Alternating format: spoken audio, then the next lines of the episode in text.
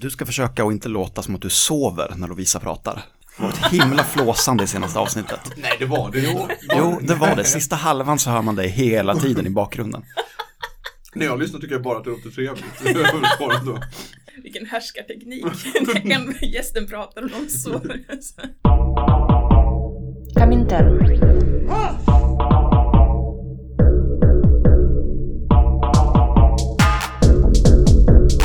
Berätta inte det svenska klassamhället. Jag har sett det. Jag har växt upp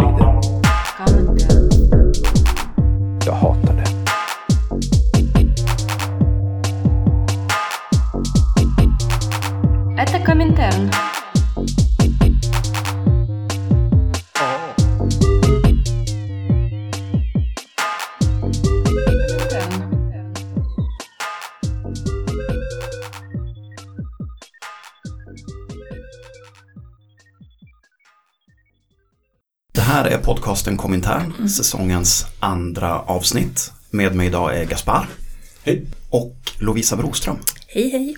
Du är gäst idag. Ja, det är jag. Tagit mig från stan ut hit till Biskopsgården. Ska vi börja med en mårunda? Okej, Du är gäst så du börjar. Ja, jag mår fint. Jag känner mig lite besviken att du eh, använder fel namn. Jag är då Necrosage. Jag har slagit om från eh, fransk marxism till black metal alter ego. Så det vill jag att du respekterar. Det är en himla svag USP som han jobbar med, att han byter namn hela tiden. Åh gud, jobbigt att hålla reda på. Inte för mig, det, det är mitt liv. Men trist att ingen annan respekterar det. Med dina olika, olika personligheter. Ja. Eh, Lovisa, du är ekonomihistoriker.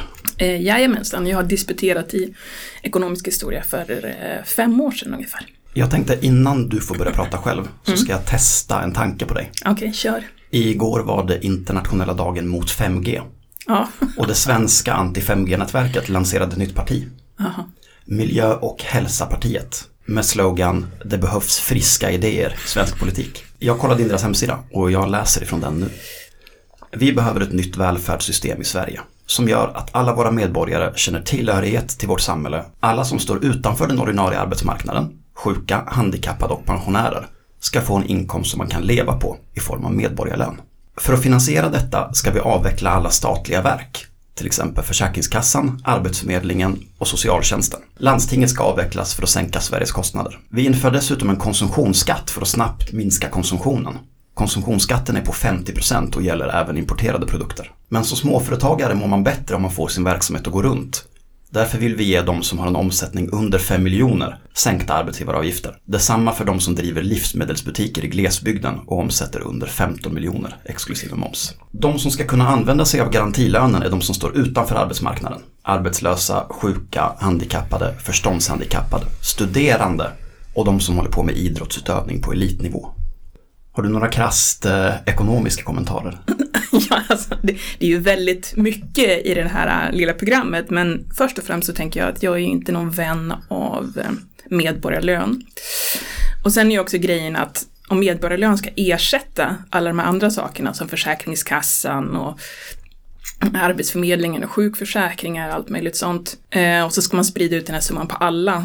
Så ser ju alla kalkyler ut som att folk kommer få, folk som är eh, sjuka eller arbetslösa eller pensionerade, att de kommer få mycket mindre i bidrag än vad de har idag. Och istället kommer det gå till människor som arbetar. Det tror jag egentligen inte någon vill. Jag tycker ofta att det inte är sådär eh, jättegenomtänkt. Samtidigt så hade de ju fina idéer om det här med att folk ska känna samhörighet och trygghet och sådana saker. Men nej, nej, jag köper nog inte deras program. Men, men, vänta, vad fan var det om 50% högre, vilken sorts skatt? Konsumtionsskatt. Så, så allting ska kosta hälften så mycket igen? Dubbelt så mycket. Dub, dubbelt så mycket? Det är Nej, inte dubbelt så Nej, mycket. precis, Att man, hälften så mycket igen. Ja. Så om en dime kostar 12 spänn så ska den nu kosta 18. Det är ju sjukt. det funkar väl igång. Hur ska det gå ihop, hade de tänkt? Men det är också att det skulle ju slå mot barnfamiljer i synnerhet.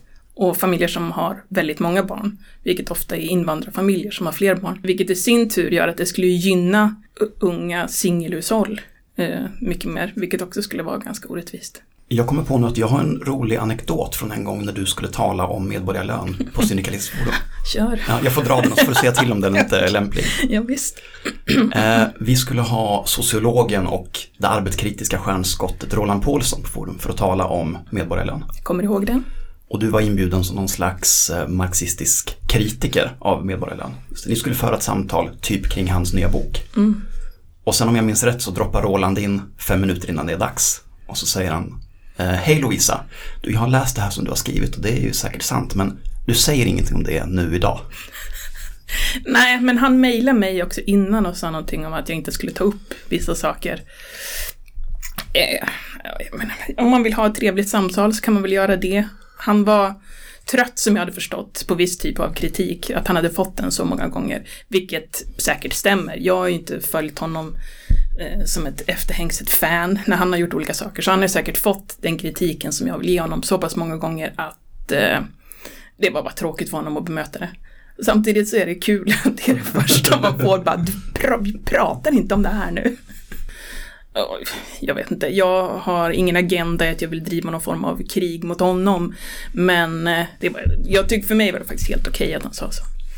Jag tänker att det tar oss in på vad du sysslar med. Ehm, Jag forskar ju om väldigt mycket om fattigdom och just nu forskar jag om folk som är så kallat working poor.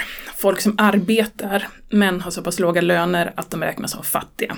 I Europa kallas det här för in-work poverty och i USA kallas det för working poor. Ja, och så håller vi på, jag och min forskningspartner Birgitta Jansson, på att kolla vilka människor hamnar i working poverty vilka människor kommer ur working poverty? Vad är det som gör att man kan lämna det här?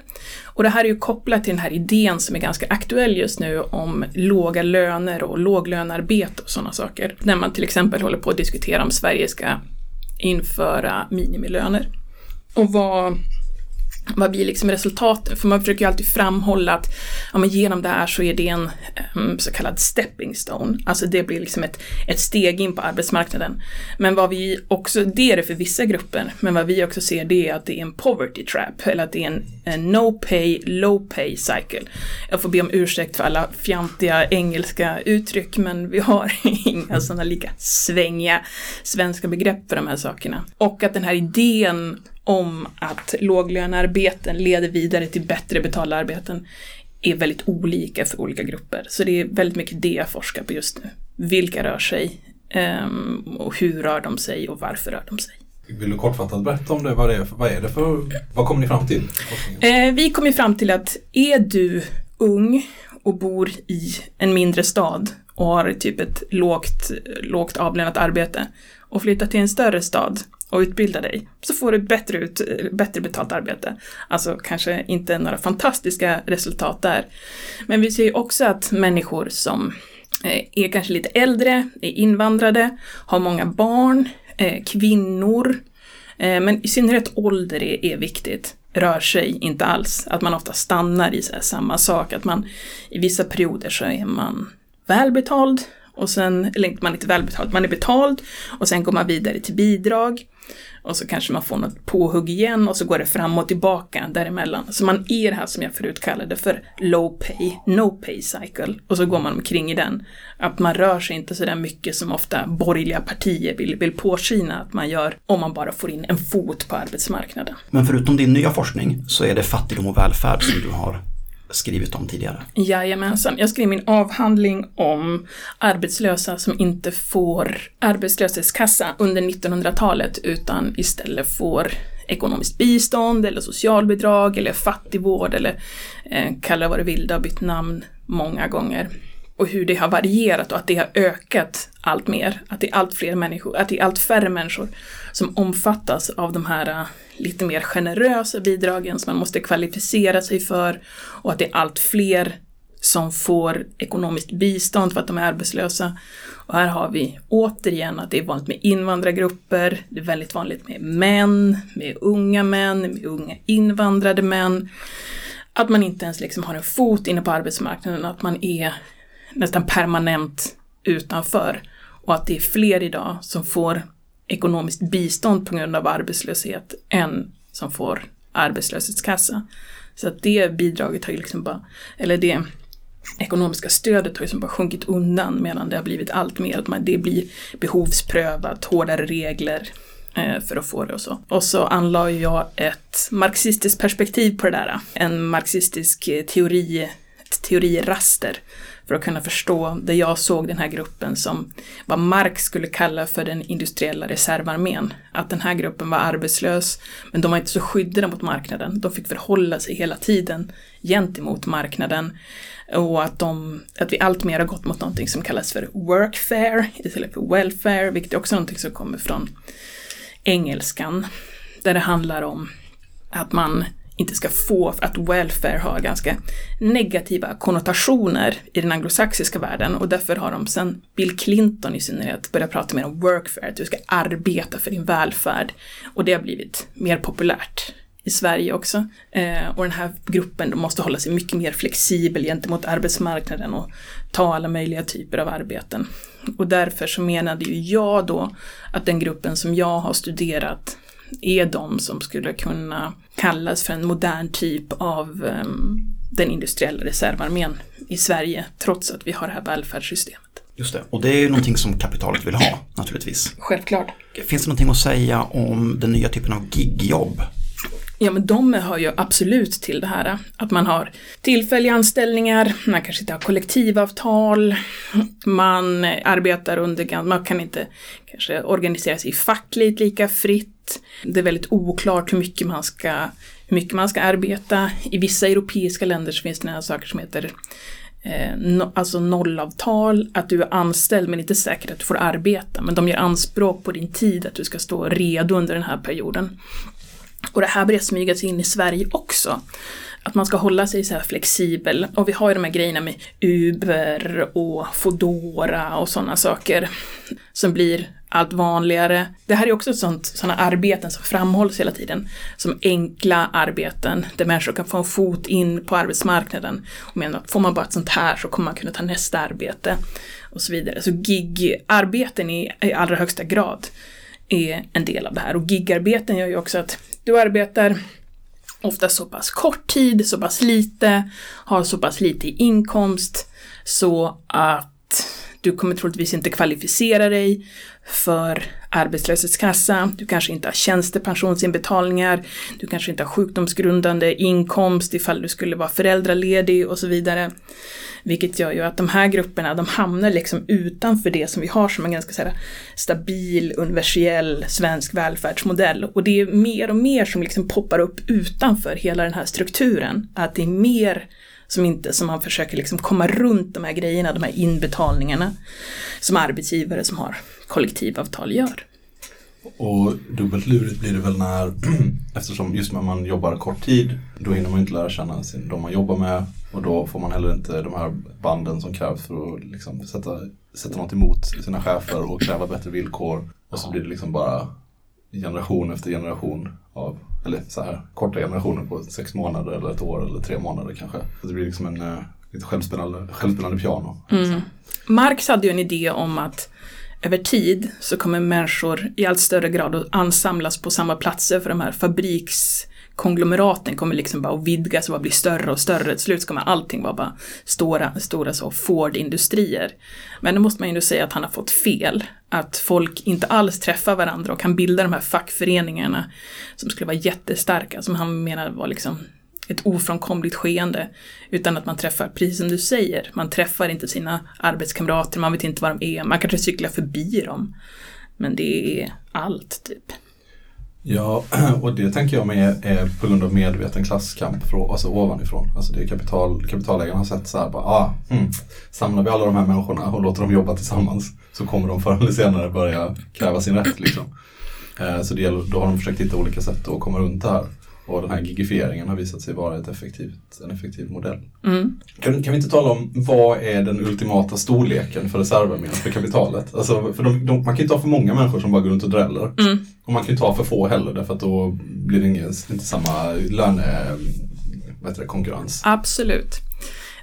Det finns ju ett begrepp på 1970-talet som heter NAIRU, Non-Accelerating Inflation Rate of Unemployment. Så att det fanns en gräns där arbetslösheten är så pass stor att inflationen inte åker iväg. Och jag skulle säga att man inte har hittat liksom vart den ultimata gränsen skulle vara på en industriell reservarmé. Men det är också att teknikutvecklingen går ju väldigt fort nu. Och något som, som jag tycker är väldigt intressant och som jag följer, det är den här uh, utvecklingen av självkörande bilar till exempel och elektrifieringen där. För det vanligaste arbetet i Sverige bland män, det är att man framför någon form av fordon. Att man är lastbilschaufför, taxichaufför, spårvagnschaufför, busschaufför. Vilket gör ju att om det här skulle slå på riktigt, och vi ser att vi har den här utvecklingen, och om 20 år så har vi mest självkörande bilar, så kommer ju det påverka arbetslösheten bland de här grupperna väldigt mycket. Bland kvinnor så är det vanligaste arbetet undersköterska och den vanligaste arbetsplatsen i hemtjänsten. Mm. Och där kan man inte alls se samma typ av utveckling. Så det går liksom åt olika håll för kvinnor och män. Men samtidigt har vissa ekonomiforskare också pratat om att sen industrialiseringens början så har vi haft en sån jobless growth. Att om du var, hade ett jordbruk på 1700-talet då hade du arbete i princip för alla från 3 till 93 år. Alltså alla kunde göra någonting. Och sen ju mer tiden har gått, desto mindre är arbetsstyrkan. Alltså att i, i, du har tagit bort barnarbete, du har begränsat kanske nattarbete för kvinnor.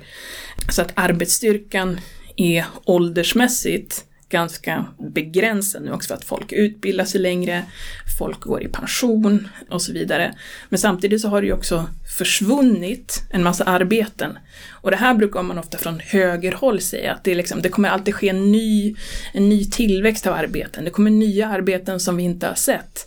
Men samtidigt försvinner det fler arbeten än vad det kommer till. Även om vi ser sådana nya som, vad kan det vara, CNC-operatör, apputvecklare, eh, sådana saker. Um, sexolog som kanske inte var så vanligt på 1800-talet. Så att eh, på det viset så tillkommer det arbeten men inte alls i samma utsträckning som det försvinner, i synnerhet när industrier flyttar. Och om vi skulle få det här, vad det ser ut nästan ofrånkomliga genomslaget av självkörande bilar, vad kommer hända då? Och det är därför jag också tror att den här idén om medborgarlön har börjat komma upp allt mer. För det är att om den här industriella reservarmén blir så stor så att det är bara om hälften av alla arbetsföra är arbetslösa. Men det skapas fortfarande väldigt mycket kapital, eh, vi är fortfarande ganska rika. Hur ska vi kunna organisera det här på ett nytt sätt? Och därför så tror jag att medborgarlön är blir mer och mer populärt. Just det, bland breda politiska lager, eller hur? Mm. Det inte, har inte varit, I Finland till exempel där det har testats så var det inte tydligt vänsterkrav utan det, kom, det var ett liberalt förslag va? Mm, det var ett forskningsprojekt. Jag var eh, och lyssnade på en professor som var ansvarig för det som berättade om utvecklingen av det. Vad, hur folk upplevde det men han tyckte inte han hade fått så där jättemycket resultat. Eh, förutom att folk kände sig lite tryggare i att de inte skulle bli behovsprövade nästa månad utan de visste ungefär hur mycket pengar de skulle få. Nej, men det har provats i Finland, i Indien, på något fler ställen som jag inte riktigt minns. Men det är mest intressanta för Finland, för Finlands ekonomiska struktur är ju så mycket närmare den svenska. Jag har bara en, en liten, en snabb eh, Tillbaka till eh, Nairun. ja. eh, för att jag, jag snappade upp någonstans, eller någon som förde fram teorin att eh, den svenska 90-talskrisen kom sig av att Carl Bildt, ett konsortes, bestämde sig för att alltså det var en inflationskontrollgrej, att de behövde, de ville ganska, ganska, på ett ganska direkt sätt öka den svenska industriella reservarmén. Mm. Och jag bara direkt, jajamän, Carl Bildt, världens ondaste man, klart som fan han var inblandad, eller klart han tänkte så. Men, och så det har jag också hävdat, bland annat i den här podden tror jag vid något tillfälle. Jag har inga belägg för det. Är det här, är det här någonting som du, som du vill uttala För nu har jag chansen att liksom bli rent på det här. Mm. Innan 90-talskrisen slog till så hade ju Sverige typ den lägsta arbetslösheten man någonsin haft. Jag tror man var på 1,86 procent eller någonting sånt. Och den svenska kronan var ju väldigt stark under 70 och 80-talet. Man hade ju svårt att exportera svenska produkter för att allt var så dyrt. Vilket en del liberala ekonomer skyller på att det var hög eh, sysselsättning. Så att liksom, så här, det var lätt att byta arbeten och driva upp lönerna och sådana saker. Vilket eh, innebar att man under den här perioden devalverade valutan. Man skrev ner värdet, alltså man bestämde bara i ett slag, bara, nu skär vi ner valutan med 10 procent. Och en sån grej innan 90-talskrisen, det var ju att George Soros, den, den ökände som är med i alla konspirationsteorier nu för tiden, han, en gång i tiden så var han en stor valutaspekulant. Och han såg ju vad som hade hänt i Sverige. Han såg ju att bara de har devalverat så här många gånger, de kommer devalvera en gång till. Och spekulerade på ett ganska avancerat sätt mot den svenska valutan. Vilket gjorde ju bland annat att de behövde höja den här äh, eh, räntan från Riksbanken till 500 procent som mest. Bara för att liksom bli av med spekulanterna. Och de lyckades ju delvis också, men till ett väldigt, väldigt högt pris. Mm. Så att jag skulle säga att du är inte helt ute och cyklar med att eh, det är delvis kopplat till det. Men det är bara också bara en aspekt av 90-talskrisen. Det finns andra också där man har såna här grejer att man trodde att man hade bedrivit sån keynesiansk politik. Det vill säga att när ekonomin gick ner, då satsade man, då byggde man eh, förskolor och vägar och sådana saker. Och så tänker man, men vi kommer bara överbrygga det här, det här är bara tillfälligt. Men från 70-talet så var det ju som att men det, det här tog ju liksom inte slut, mm. utan man bara fortsatte att skuldsätta sig. Um, och på det viset så um, hamnar man ju i en ganska svår situation med det här keynesianska systemet som vi har kört hela tiden. Det håller inte riktigt, där vi håller på och gasar och bromsar med, med ränta och investeringar och sådana saker. Så att jag skulle säga att du, det finns ett korn av sanning i, mm. i vad du säger. Jag tycker fortsätta att tro det. Okej, okay, på grund av min, mitt hat mot Carl Bildt. Men när du undervisar i SO på högstadiet så kommer du inte bara slänga in med Carl Bildt, nu kommer du slänga in Soros också. Såklart. Får jag backa till medborgarlön Kör. Ja. Eh, därför att medborgarlöns eh, förespråkarna då, de har ju någon slags eh, ja, men bred idé om att fler människor ska få leva ett värdigt liv i välfärdsstaten Sverige. Mm. Vad vore ett bättre förslag? Det är ju eh, komplicerat.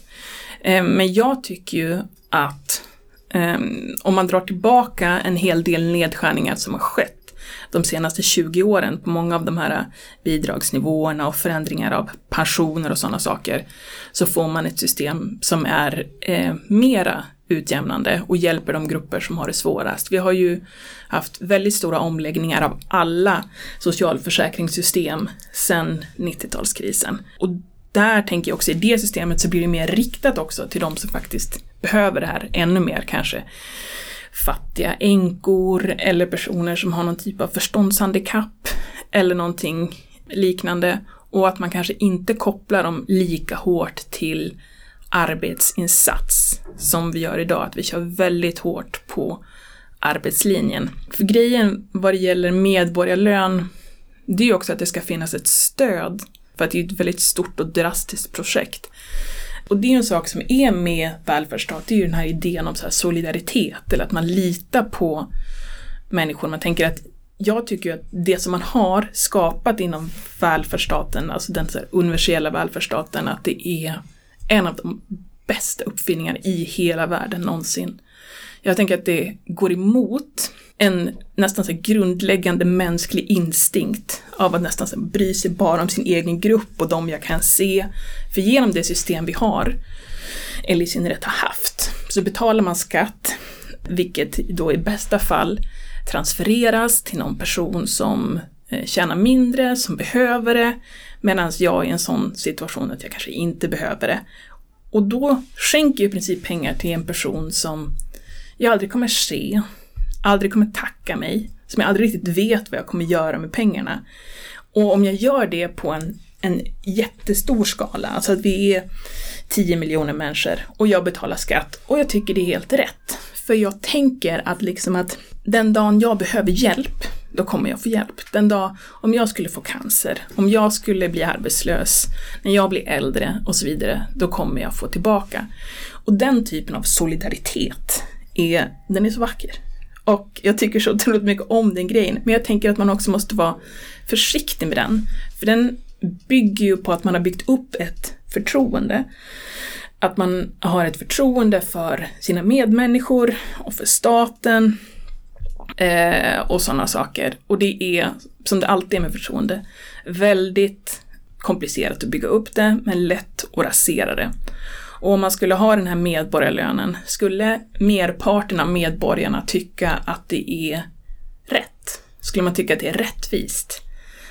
Att man ger pengar till folk som skulle vara helt arbetsförmögna men de får det utan eh, motprestation. Och jag är inte så säker på den grejen. Och jag kan tänka att när man beskriver medborgarlön så pratar man ofta om det som att ja, men det här är för, för allas bästa och det skulle vara helt fantastiskt. Och så, så kan det absolut vara.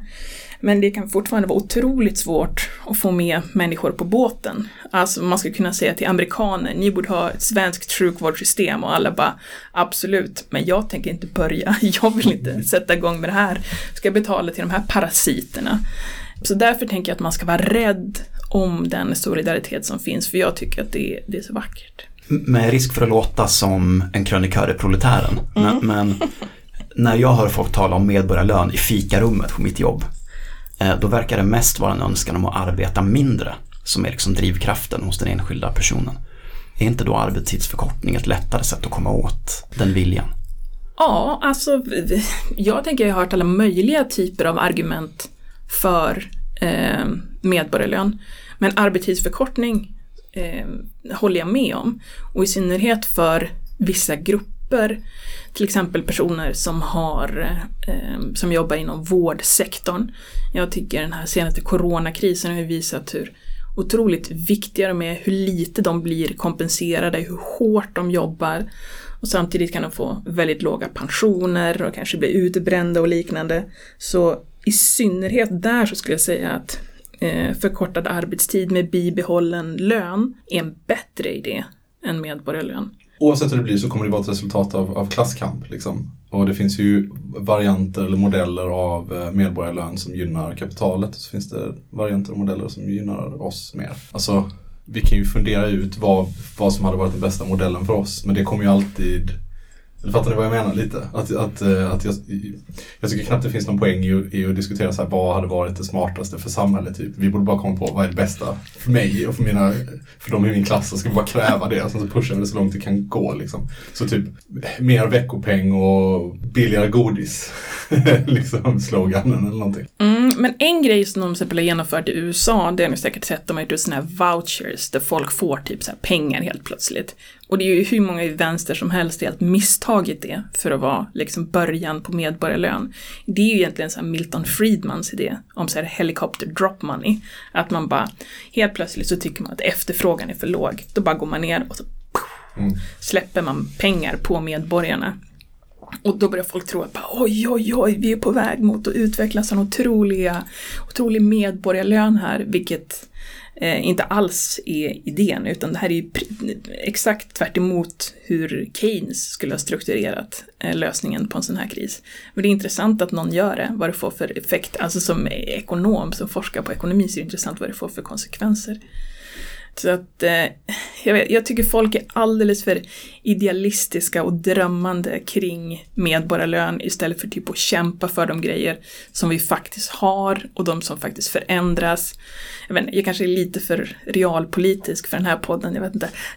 Men att eh, Alltså Miljöpartiet brukar till exempel älska att syssla med medborgarlön. Jag tycker de borde typ fokusera på så här, låta bli utförsäkringar inom mm, sjukförsäkringen till exempel. Skulle vara bra mycket bättre. Men finns det inte en risk att potentiell medborgarlön får precis samma effekt? Alltså att det blir en, en så statlig subvention istället av typ lön. Att lönerna sjunker, livsmedelspriserna ökar, hyrorna ökar. Man skulle kunna säga att kapitalet höjer hyrorna och staten bostadsbidragen. Bra. Och där fungerar det likadant, att, det, att de liksom betalar för den lön som privata företag annars skulle ha gjort. Men det är också att man, då skulle man ju också beskatta, antar jag, de här företagen som tjänar väldigt mycket pengar eh, betydligt mer. Men det är också, här är också ytterligare ett problem med det här, det är ju att det är vissa företag som tar enorma marknadsandelar, till exempel stora internationella företag som Amazon och Google och Apple och sådana saker, vilket gör att de kan vi inte beskatta i en svensk kontext i alla fall. Så att, eh, jag, vet, jag tänker också att då kommer man också att sänka lönerna ännu mer så att lönerna blir lägre, så det håller jag också med om. Mm. Men Jimmy Jansson, sossepampen i Eskilstuna, har sagt att Amazon kommer att vika sig för den svenska modellen. Så jag är inte ett dugg orolig. Ja, men det finns ju flera sådana företag som har, som har velat etablera sig i Norden, men deras businessmodell funkar inte. Alltså till exempel så här, Victoria's Secrets har ju här, försökt flera gånger. De är alldeles för så personalintensiva. Men också typ Starbucks, att vi inte ser flera Starbucks, är ju också för att de har mycket mer personal och personal i Sverige är dyrt. Vilket gör att många av de här företagen har svårt att etablera sig på det här sättet. Samtidigt, alltså Amazon är ju en Amazon. Alltså de är ju störst, de äter ju upp alla andra och eh, jag tänker att viker sig inte Eskilstuna för dem så flyttar de till Norge eller Finland eller någonting att det är tveksamt. Alltså man har, man har lyckats hittills men samtidigt håller de ju på att rucka på det här hela tiden, försöker hitta vägar runt och sådana saker. Lyckas Uber så lyckas Amazon. Vi var mitt i din avhandling. Ja, just det. Mm. Vill du fortsätta där? Eh, nej, men jag har ju varit väldigt mycket inne på fattigdom och typ så övervakning av fattigdom. Vilket uppenbarligen är det genomgående temat i vad jag är tydligen intresserad av, alltså som jag drar, drar mig till. Och där är det ju både en kombination av eh, nyliberalism och neokonservatism på en och samma gång. Att man har både det här eh, nyliberala systemet, vilket eh, som jag skulle definiera det så är det en typ av att man försöker utvidga marknadssynen till allt flera områden. Det är skolor ska in, kollektivtrafik ska in, bos, allting ska in inom som marknadsidén. Eh, men samtidigt så bygger det ju väldigt mycket på den fria individen som gör rätt typer av val.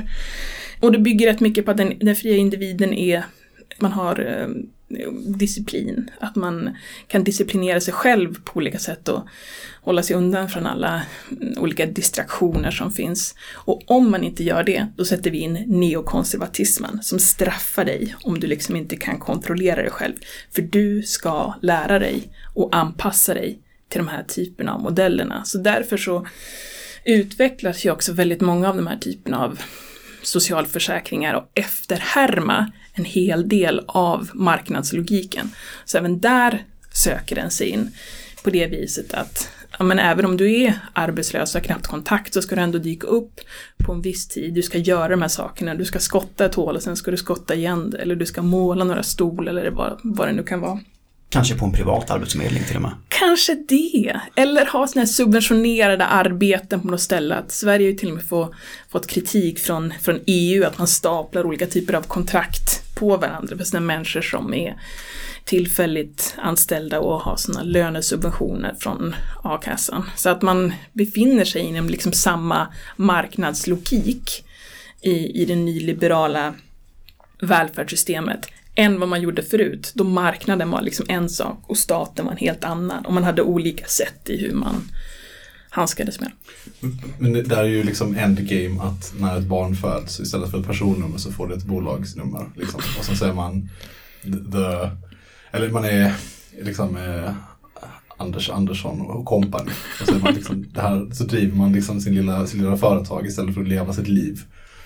Det tycker inte jag, det, jag tycker inte det är så långt bort då. Liksom. Eh, det, det, känns ju inte alls, alltså jag tror det är föreslaget till och med typ Storbritannien eller någonting. Av någon galning i parlamentet garanterat. Men alltså att det börjar ju alltid med någon galning som står och hojtar om någonting i ett hörn liksom, innan det kryper in i, i, i mittfåran i diskursen.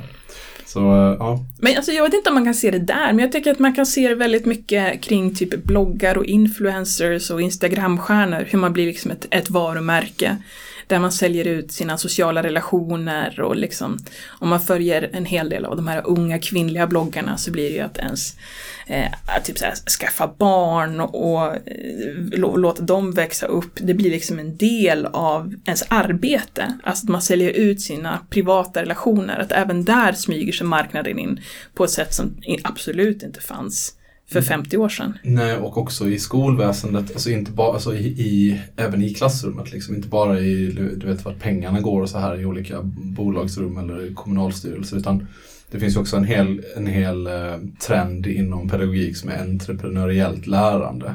Där varje elev ska uppmanas till att se sig själv som en företagare och fundera på om mitt liv vore ett företag, hur skulle reklamfilmen då se ut och sådana saker om man har på riktigt sådana övningar och uppgifter. Gör ni det i skolan? Det, jag sk- skulle aldrig få för mig att göra det, men jag har eh, kollegor som, som får jag outade mig precis mitt yrkesval här, skitsamma. Men jag, jag får kollegor och vänner som får den sortens uppgifter ombedda. Alltså de, de bes gör, gör det här i klassrummet. Liksom. Mhm. Så att, och långt ner i åldrarna ska det liksom. Så att man ska redan tidigt hamras in till att tänka på sig själv som någon slags fri företagare och se alla relationer i ekon- ekonomiska termer. Och allt, allt i livet blir en transaktion liksom, där något värde ska utbytas typ, och man ska vinna på det på något sätt. Så det Men det är väl det Grisigt. som, som jag menar med, med nyliberalism också. Att det är hur det liksom tar sig in på alla områden. Och där, ja, som du säger, att alla relationer blir ekonomiska transaktioner och dina nätverk blir ekonomiska transaktioner på ett sätt som man inte alls betraktade förut. Även om jag tycker, jag tror fortfarande att det går lite väl långt och tänker att man, man inte får ett födelsenummer eller ett, ett eh, personnummer utan man får ett bolagsnummer. Men eh, vad vet jag, de värsta mardrömmar har ju blivit sanna men vi är inte där än i alla fall. Vi har ju talat om prostitution till ledare i den här podden redan, men det är väl också ett ganska tydligt exempel. Det är ju också väldigt kopplat till välfärdsstaten. För man ser ju där det finns välfärdsstat som skyddar personer, eh, där det finns sjukförsäkringar, pensionsförsäkringar och så vidare, så har man lägre prostitution hos den befolkningen. För kvinnor prostituerar sig väldigt ofta för Eh, sina anhöriga anhörigas skull. Att man har barn att försörja, att man har äldre att försörja. Ofta när man ser sådana intervjuer med eh, till exempel östeuropeiska prostituerade så är det bara ah, det är jag den enda som kan dra in pengar här. Vilket gör ju att alla de som är emot prostitution men också vill skära ner i välfärdsstatsstrukturen, de är sådana otroliga hycklare eftersom det är där som man verkligen kan göra den stora skillnaden. Jag tycker, alltså, det tycker jag är så genomgående. Jag kan tycka samma sak om folk som är ateister men också vill skära ner i välfärdsstaten. När det visar sig att det finns ingenting som bekämpar så här, religiositet och organiserad religion lika effektivt som välfärdsstaten. Som ni hör, det är ett universal medicin mot det mesta. ja, det visar sig att om folk inte är så här rädda och desperata för att de inte vet vad de ska få sin nästa måltid så är de generellt bättre Ja. personer i samhället. Liksom. Att tänka sig. Oj! Men vi har ju massa sådana myter. Vi har också myter om liksom den, den eh, lidande konstnären. Om folk bara har det riktigt fattigt och jävligt, då kommer de skapa mycket bättre kultur. Så att eh, det är bara bra för konstnärer om det är riktigt bedrövligt. För att i- om man är, är trygg så blir det, det blir inte lika hög kvalitet. Det är den här idén om att hungriga lejon jagar bättre, hungriga konstnärer målar finare eller någonting. Eller Hungriga arbetare arbetar effektivare. Typ. Mm. Ja. Det, det måste finnas något att aspirera mot. Mm. Du vet. Ja. Jag har skrivit ner här, eh, och nu kommer jag inte ihåg alls vad jag skrev ner, men jag skrev ner teknikutveckling, profitkvotens fallande tendens, frågetecken, eh, punkt, punkt, punkt. Du har bara tänkt kasta marxistiska värdeord på, på Lovisa. Ja, men jag tror, jag tror att vi tar, när vi talar om eh, self-driving cars och hela den grejen. Ja, gud ja. Ja, är det någonting du orkar rada i? Alltså jag vet inte, jag, jag vet inte med profitkvotens fallande tendens. Det är ju det här hur mycket ehm, vinst man kan dra ur varje arbetare och har man färre arbetare så kan man dra mindre vinst. Och har man self-driving cars eh, där man inte har chaufförer så kan man inte skapa eh, den vinsten för kapitalet är redan nedlagt i liksom, teknologin. Samtidigt så visar det sig att de här jättestora företagen kan göra Eh, jättestora vinster. Alltså jag tänker att allt handlar inte bara om att liksom utvinna från arbetarna, utan det handlar ju också om att liksom utvidga sina marknader, ta marknadsandelar från andra, ehm, eh, sådana saker. Men eh, om, om jag skulle vara väldigt glad att läsa om någon eh, skrev en sån studie, vad det skulle kunna ha, vad profitkvotens fallande tendens skulle kunna ha för effekt om de här mm, self-driving cars skulle fungera. Men jag skulle inte vilja gå in där själv.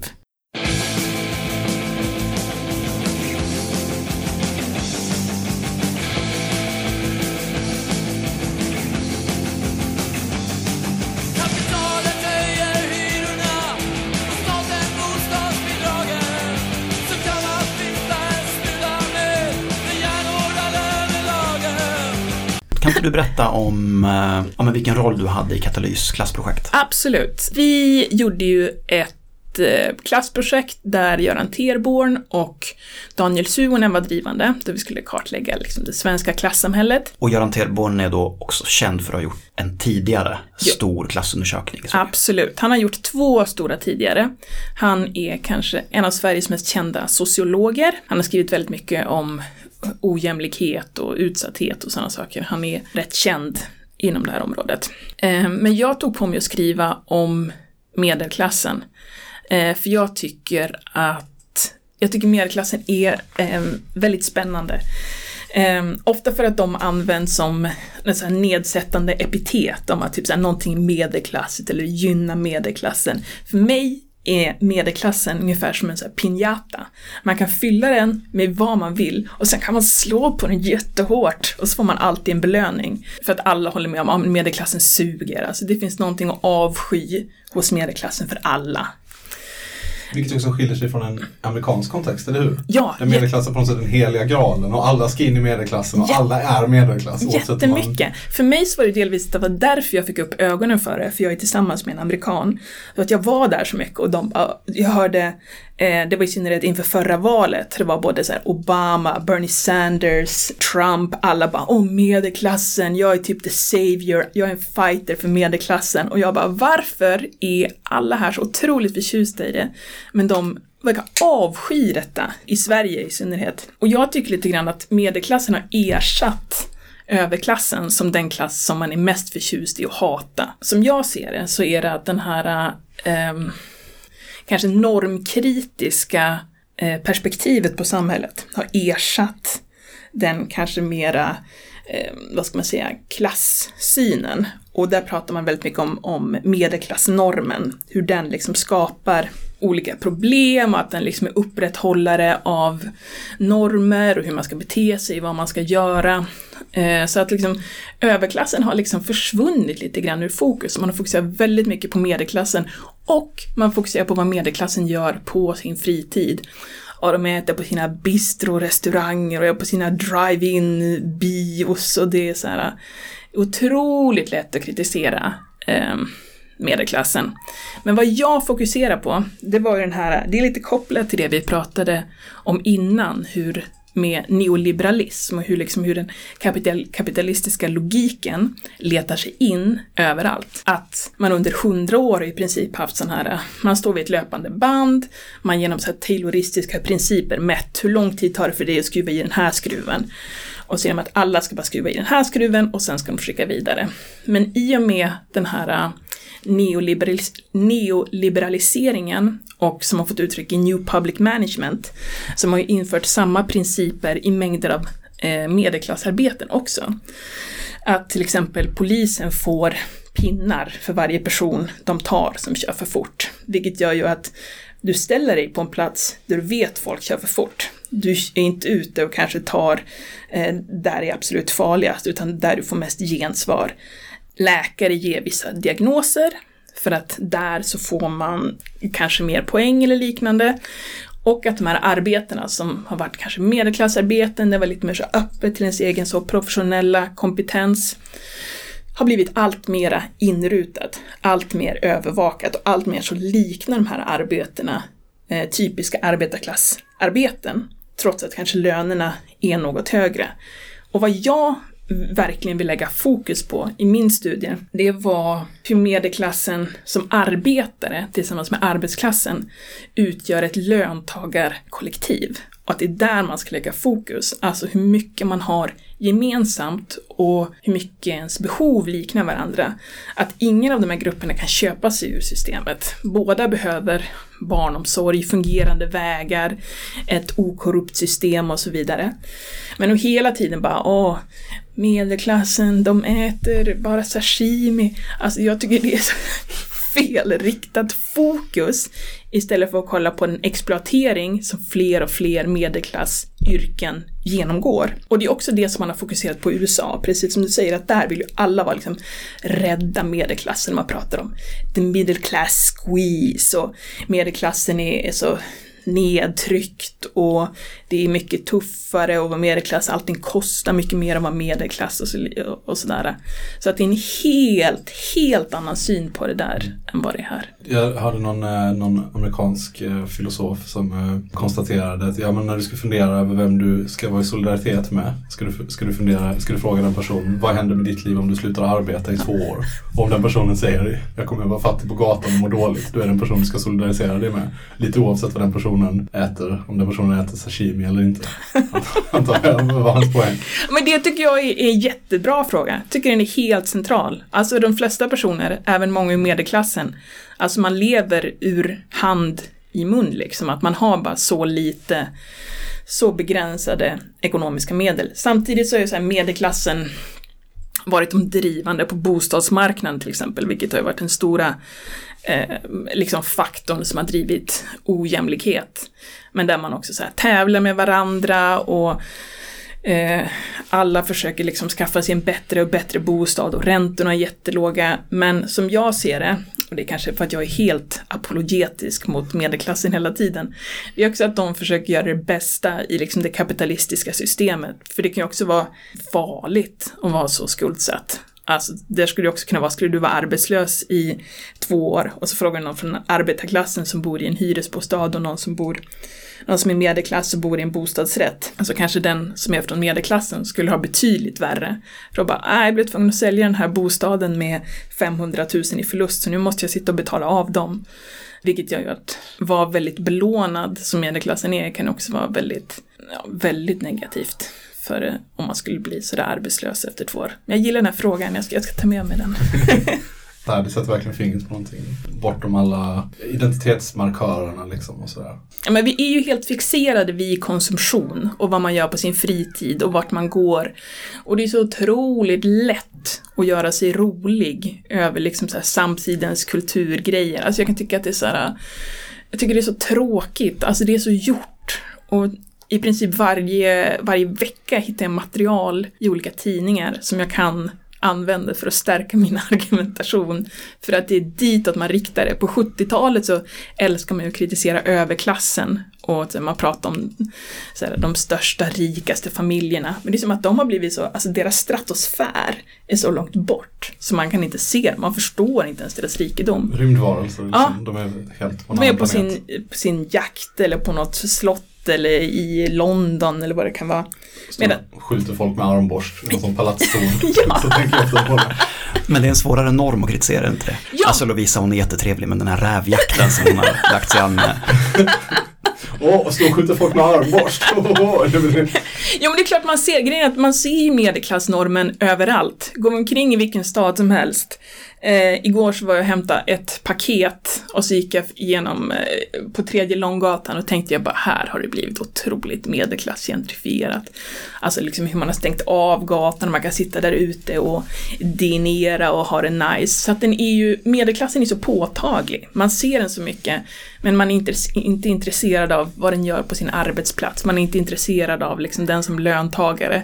Men man, man stör sig något djävulskt på de här stutterhjälm regnrockarna och att folk dricker IPA. Alltså jag tycker att det är så ytlig, larvig, meningslös, kontraproduktivt sätt att betrakta klass på. Så jag måste sluta låtsas som att jag inte förstår när någon säger latte i min närhet. Men det är också, den här podden har en, en ohälsosam fixering vid den, liksom, den nya brunvänstern som håller på att växa fram i Sverige. Så en hord av olika mer eller mindre dysfunktionella lokalpartier. Och där är ju också den stora antagonisten i medelklassen. Där är det ju hbtq-certifieringar och surdeg som är liksom fienden. Jag tänker ju, här- jag håller ju med dem, undrar om det var Ola Söderholm som sa det, om att det finns liksom ingen riktigt tandvänster. Alltså det finns en vänster som är mer skeptisk mot invandring kanske. Och sen det jag har hört från typ Örebropartiet, kanske att de är också ganska så kulturfientliga. Men de, jag kan också tycka att deras analyser är också lite så här platta och så tråkiga vad det gäller de här grejerna och att det, det de ger sig också på de här sakerna. Och jag, det, det är så lågt hängande frukt. Därför att det är lätt. Ja, men därför att det är lätt och alla kan se det och alla kan, Eh, alla kan nicka och eh, så här, alla kan hålla med. Och sen så finns det ju, massa, det finns ju otroligt mycket saker att reta sig på med medelklassen också. Och det är definitivt, de vänder sig emot det jättemycket. Men sen så kan man ju också till exempel kolla på de borgerliga partierna som har ett jäkla problem med medelklassen. För å ena sidan så, så pratar de ju till dem hela tiden om att ni ska få RUT och ROT och liksom, vi ska göra världen så mycket enklare för er. Samtidigt så vill de ju egentligen inte hjälpa dem för att de har ju, de vill ju att det ska vara liksom en öppen fri marknad och då ska den här gruppen klara sig själv. Och vänstern kan ju vara så tydligt negativ mot medelklassen samtidigt som det finns mängder av så här personer som är eh, medelklass inom vänstern. För att inte tala om typ Miljöpartiet eller Fi eller någonting sånt. Så jag skulle säga att typ alla politiska partier har en väldigt så ambivalent relation till hur de ska förhålla sig till det här. Men vad säger ni mer om brunvänstern? Vad är det som ni... Det är mest lyteskomik faktiskt. Ska, skratta och peka. Så jobbar vi mycket med. Örebropartiet gjorde ju den här en stor grej av att det serverades tårta på fredagar i kommunfullmäktige. Vilket ju såklart sticker i ögonen på folk, men fan hälften där är fritidspolitiker, låt dem käka tårta, det är inte det som är det stora problemet i samhället. Maskulinisering av fattigdom, vad, vad betyder det egentligen? Alltså det är ju, det är ju typ mitt stora intresse. Killar som har det för jävligt. Killar som har det svårt. Och, ehm, det är också delvis kopplat till min forskning. Som visar att över tid så har ju till exempel välfärdsstaten blivit allt bättre på att skydda kvinnor, barn, äldre och så vidare. Men det viktigaste är vad man har för relation till arbetsmarknaden. Och där ser vi ju att det har försvunnit eh, väldigt mycket sådana klassiska industriarbeten och det här vi pratade om tidigare vad det gällde förändring av transporter och liknande och att män jobbar i större utsträckning i den privata sektorn. Man är mer utsatt för förändringar i, i världshandeln, i den ekonomiska konjunkturen och så vidare. Så att vi ser allt fler män som blir fattiga, som går på socialbidrag. Och från 1965 så har antalet industriarbeten i Sverige minskat. Ganska strax därefter så såg vi också att för första gången som man kan mäta så är det fler män, eller fler män som går på socialbidrag än kvinnor. Men det här är också kopplat till sådana saker som utbildning till exempel. Kvinnor utbildar sig i större eh, utsträckning.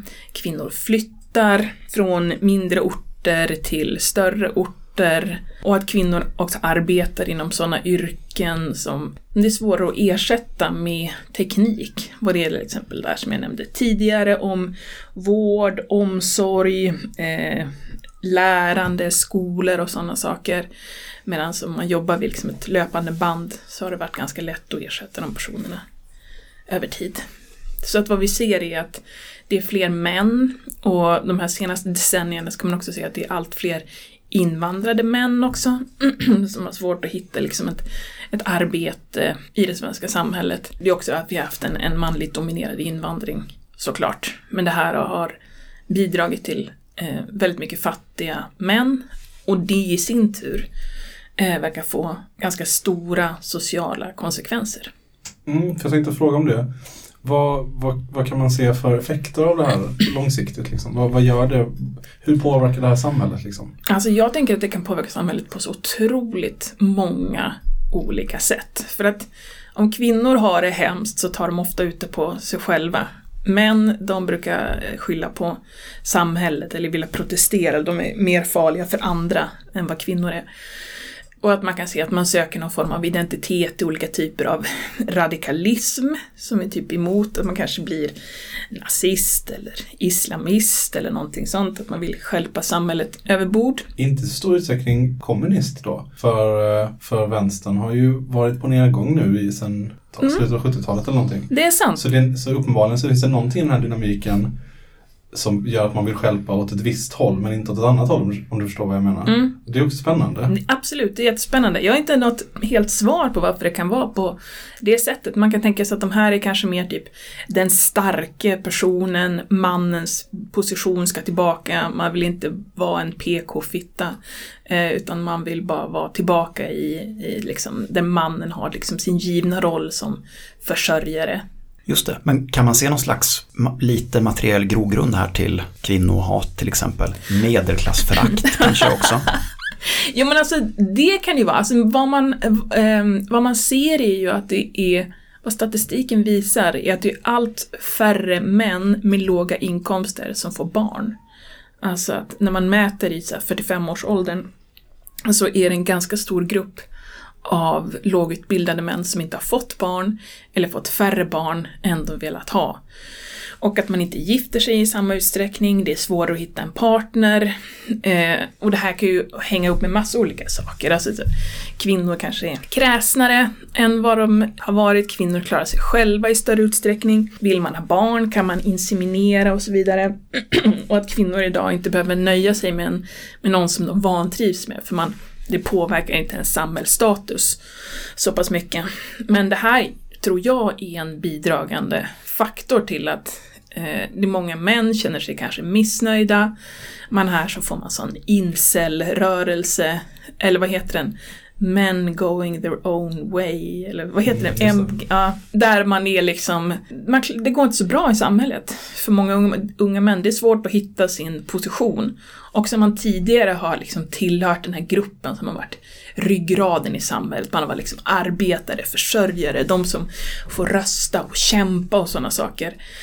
Ehm, och så är man kanske ganska föraktad och så är man vita kränkta män situation och man är ganska man har inte alls samma status och det kanske inte är lika lätt att få en partner och så vidare, eller få en bo. Att det är svårare att etablera sig i samhället och ha liksom motsvarande status för unga män än vad det har varit tidigare. Det finns någonting i när den, eh, liksom den materiella verkligheten i ett eh, postindustriellt samhälle krockar med den, den liberala ideologin, liksom, eller den hege- hegemoniska ideologin. Som, och i den krocken så blir det, det eller det producerar reaktionärer liksom, i högre utsträckning än tidigare. Ja, men jag tänker att det är flera olika krafter. Jag tänker att det är både ekonomins utveckling, automatisering, det är kvinnors frigörelse, eh, feminism, det är men också så uppbrytande av tidigare tidigare sociala nätverk, att man kanske bara var i en by och bara jag är han med traktorn. Alla, alla vet vem jag är, jag kan dra upp vem som helst ur diket om man, om man kör fast.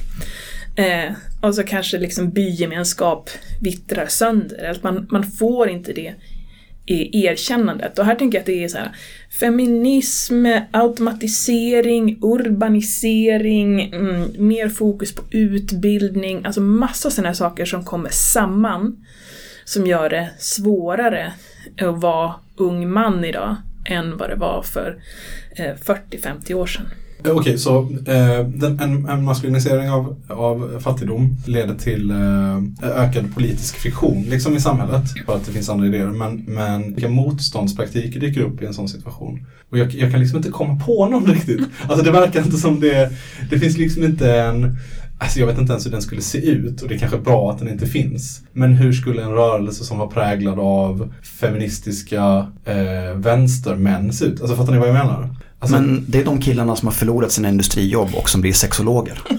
ah, okej. Tyvärr har inte antalet sexologer ökat i samma utsträckning som industrijobben har försvunnit. Nej, så det, det, det förklarar glappet där. Liksom. Jo men vi har ju, det skulle jag, alltså det, det handlar inte bara om sexologer utan jag tänker också att det har att göra med att idag att vara föräldraledig till exempel, som man, är ju ingenting som någon tycker är konstigt. Om någon skulle tycka det var konstigt skulle man tycka att den personen var konstig. Ja. Eh, eller typ så här, dra barnvagn eller sådana saker som en gång i tiden var otroligt laddat och jättekonstigt. Eller leka med barn eller arbeta på förskolor eller liknande. Eh, att det har ju skett ehm, definitivt en sån utveckling där män gör intåg på så tidiga, väldigt kvinnliga arenor än vad man har gjort tidigare. Eh, och det är så här, en, man, alltså man, en manlig sjuksköterska tycker man ju 0% konstigt. Det är ingen som viskar bög när Nej. tåg går förbi på Sahlgrenska.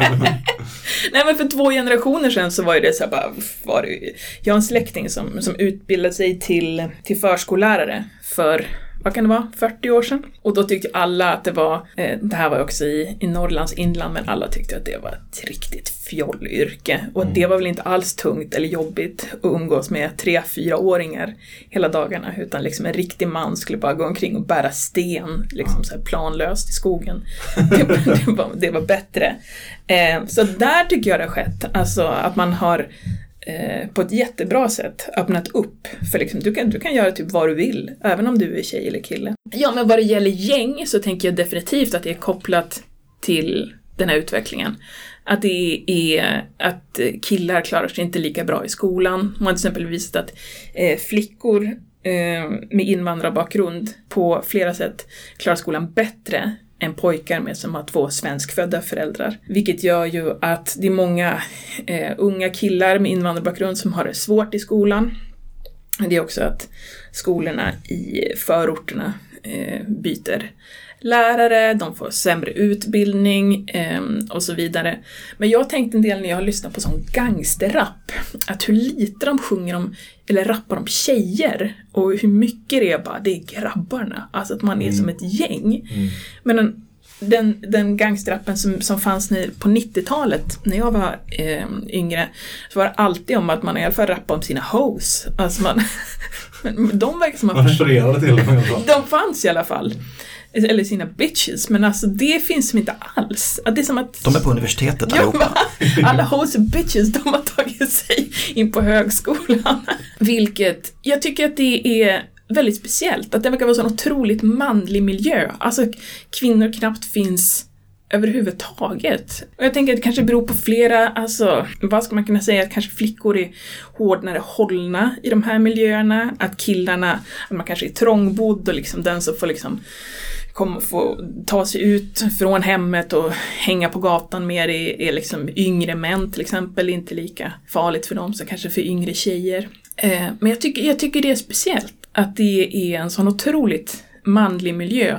Och för de här männen, i en annan tid så skulle det ju varit lättare för dem att få men någon typ av så här enkelt arbete. Alltså det har ju i alla tider funnits arbeten som typ vad vet jag, att man kan vara dräng eller att man kan vara eh, bodbiträde eller att man bär, eh, jag vet inte, timmer eller vad som Ja, helst. så det är ju viktigt för många unga män att få bära sten planlöst i skogen Ja. i någon period i livet. Ofta k- kring tonåren och yngre 20-årsåldern. Jag säger det här i egenskap av, alltså för att jag vet precis hur det är. Liksom. Det går liksom inte att sitta still i skolbänken efter ett tag, för då exploderar man. Man måste få, få bära någonting tungt och frusta. Det är väl liksom för att patriarkatet har hamrat in det i huvudet på en länge och väl. Liksom, att så ska det vara på något sätt. Eller så, så kan man hitta sitt värde. Och förnekas man det, att få hitta sitt värde i en sån arena och skolan är körd liksom. Ja, då blir det ju knepigt. Liksom. Ja, och så tittar man på alla filmer så finns det ju så här mängder av sådana krigsfilmer till exempel. Att typ så här, det är så brotherhood, man hänger ihop, man gör saker i, tillsammans. Eller man tar sig för något stort projekt. Eller liksom man ska på någon re, alltså typ så här, eller man ska råna ett tåg. Alltså vad som helst. Killar gör grejer ihop. Och att det inte alls finns på samma sätt som det har funnits tidigare. Det är mycket svårare att hitta sin identitet. Jag skulle säga att det är mycket svårare att vara ung kille än att vara ung tjej i dagens samhälle. Jag vet inte, det kanske är, är för kontroversiellt för att Det är säga. ganska kontroversiell åsikt. Jag, jag vet inte om jag håller med. Men uppenbart så är det så att vissa, vissa saker är nog väldigt mycket svårare för unga män på vissa platser. I, Men jag ser att som tjej så får du liksom applåd vad du än gör. Allt är fantastiskt och feministiskt och du bryter ny mark och du kan göra alla möjliga saker och man bryr sig om tjejer och tjejers åsikter och det är så lätt att utdefiniera unga män. Och det är ju också att när man lutar sig tillbaka mot den historien som, som man som man har haft och så är man helt liksom villrådig i samtiden vad man ska göra. Så därför så tror jag i alla fall i 2020-talets Sverige tror jag det är, det tror jag är svårt att vara ung kille. om man inte har lite läshuvud i alla fall. Tack för att du kom hit och pratade ekonomi med oss Lovisa. Tack så mycket för att jag fick komma. Ja, du är hjärtligt välkommen tillbaka också. Jag hoppas att det blir återbesök. Tack för det. Kan vi inte på band bara en gång prata om när Tor försökte få med dig i en annan podd? Tor med sitt poddimperium hade en gång en idé om att han ville starta någon slags vänsterradikalt Lilla Drevet. Alltså en roterande panel av experter som skulle kommentera nyheter från vänster en gång i veckan. Och jag råkar veta att den första personen han hörde av sig till var Lovisa. Vill du berätta vad du svarade? Jag minns inte det här, men tydligen så var mitt svar Vem är du? när han försökte vänligt fråga mig om jag ville vara med och spela in podd. Sen blev det ingen sån podd. Nej, det blev det inte. Jag känner mig så hemsk. Det här var säsongens andra avsnitt av podcasten Komintern. Efter mycket tjat och gnäll så finns vi numera på Spotify. Man kan hitta oss på Instagram, at kominternpodd. Man får gärna dela, tipsa en kompis, skriva någonting snällt. Eller elakt. Eller elakt. För då kommer vi göra oss lustiga över det. Bästa sändningstid.